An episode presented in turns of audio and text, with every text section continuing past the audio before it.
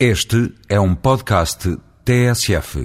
Chegaram ontem notícias de Bruxelas de que os peritos juristas dos 27 Estados da União terão concluído a redação do novo Tratado Europeu. São boas notícias para a presidência portuguesa da União, que teve, aliás, um papel relevante na obtenção desse acordo, sobretudo no que diz respeito à posição muito especial do Reino Unido. Mas, como diz o povo, convém não deitar os foguetes antes da festa.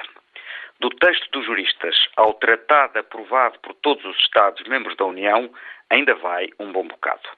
E como é costume nestas coisas europeias, a ronda final é sempre a mais difícil, porque há sempre surpresas de última hora.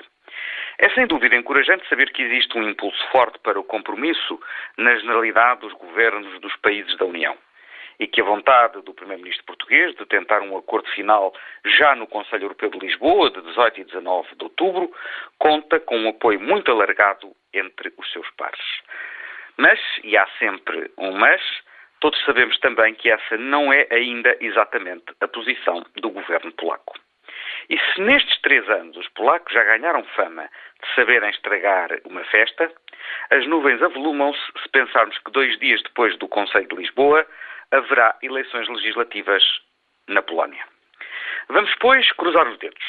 Sou dos que pensam que as eleições na Polónia não impedirão o acordo em Lisboa se o acordo proposto for um bom acordo para os polacos, o que, aliás, até pode ajudar as próprias eleições naquele país. Mas, tal como sucede na volta a Portugal em bicicleta, ganhar o prémio da montanha não significa acabar a volta com a camisola amarela.